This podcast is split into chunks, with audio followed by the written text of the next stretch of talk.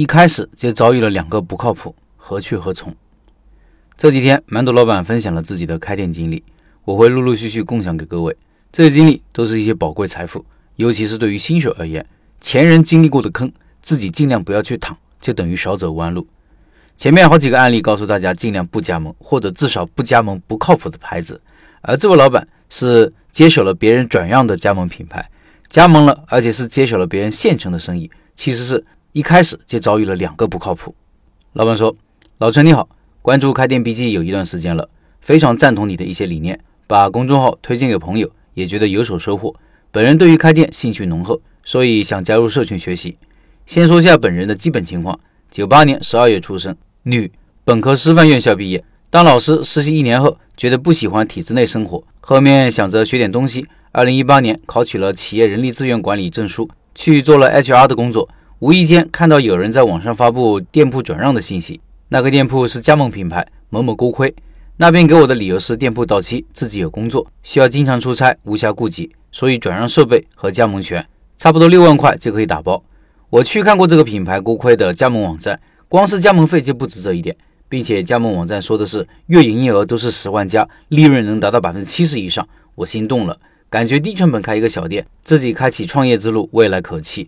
因为加盟权和设备都有了，自己只需要找店铺雇两个人就 OK 了，并且这个锅盔最多七天就可以学会，快的人三天就可以很熟练。我就马上联系前面的老板出来喝下午茶，进行了详谈。那边给的意见是，要么全部转让给我，要么共同出资一起去找个新位置。但是店铺的经营权他不管，还给了我一些建议，比如可以多加些品类，增加花甲粉或者牛肉汤之类的，提升店铺的营业额。还有加盟品牌那边的饮料可以不拿，价格高。买的人也很少，建议我放点可乐、雪碧，卖三块钱就可以了。这个老板说话真诚，客观的跟我分析了很多，我对他产生了信任。但是要我跟陌生人合伙，我还是有顾虑，因为好的时候很好，如果亏损，有人想关店，有人想继续改进，那就会产生分歧。所以我一个人接了下来。找店铺，我首要考虑的是商场或者商业步行街，走品牌路线。居民楼、小区不考虑，因为一个大饼不低于十块钱的价格。跟小区那些一两块钱的包子、馒头相比，没有竞争力。最后找了大型的商超的位置，蹲点了两天，人流量挺大的。店铺就在超市结账的出口，结完账出来就能看到。二十平，感觉各方面都不错，就租了下来。月租金一万二。装修的同时，我去学技术，总的弄下来一个多星期时间，简单装修才花了一万多。现在看来进展真快。后面店开了，问题也在经营中慢慢浮现。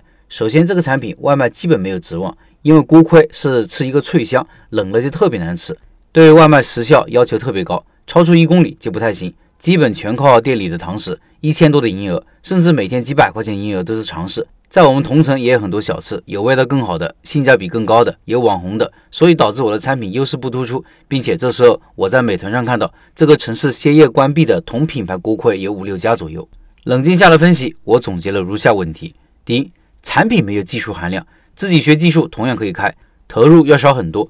这个产品的消费者不会太注重品牌，马路边卖三四块钱的饼子也可以做到一样的口感，不具备消费者为了口感愿意多花钱的能力。加盟店的原料都需要在总部买，不然就罚死你，所以没有办法让成本降下来。第二，自己过于冲动，就是为了开店而开店，没有冷静下来分析和打磨产品，没有分析同类店铺的经营情况。第三，核心还是产品选择不好。当时加盟商是这么说的：“这饼不是普通饼，是能解决小饿的面食，是有消费场景的。但这个功效，包子同样能做到。如果是包子，购买的频率是不是更高？而且价格更实惠吧？消费者也更广吧？开店的地点也不一定非要像这个锅盔一样选择在商场这类贵的要死的地段吧？当初就是考虑了这些，选择了用高租金去跳出竞争，走品牌路线，以为这样刚刚提到的问题就可以解决。然而现在营业额配不上那么高租金，很坑啊！”以上是老板的经历，下面再说说我的看法。虽然很多不靠谱，但因为老板的资金已经投入了，这时候不能轻易说放弃，放弃就真的等于失败了。建议这时候麻痹自己，要看到这个品类或者品牌的好，充分利用现有条件，用尽各种方法把店做起来。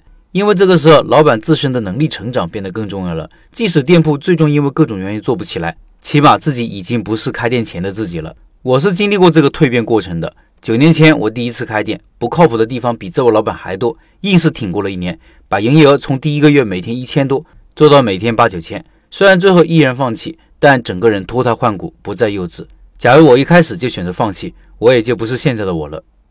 另外，今天很多加我微信的老板还在问有没有五一活动。五一活动昨天是最后一天了，不过分享者半价活动还在继续。你可以通过分享你的故事加入社群，感兴趣的老板可以关注开店笔记的公众号了解详情。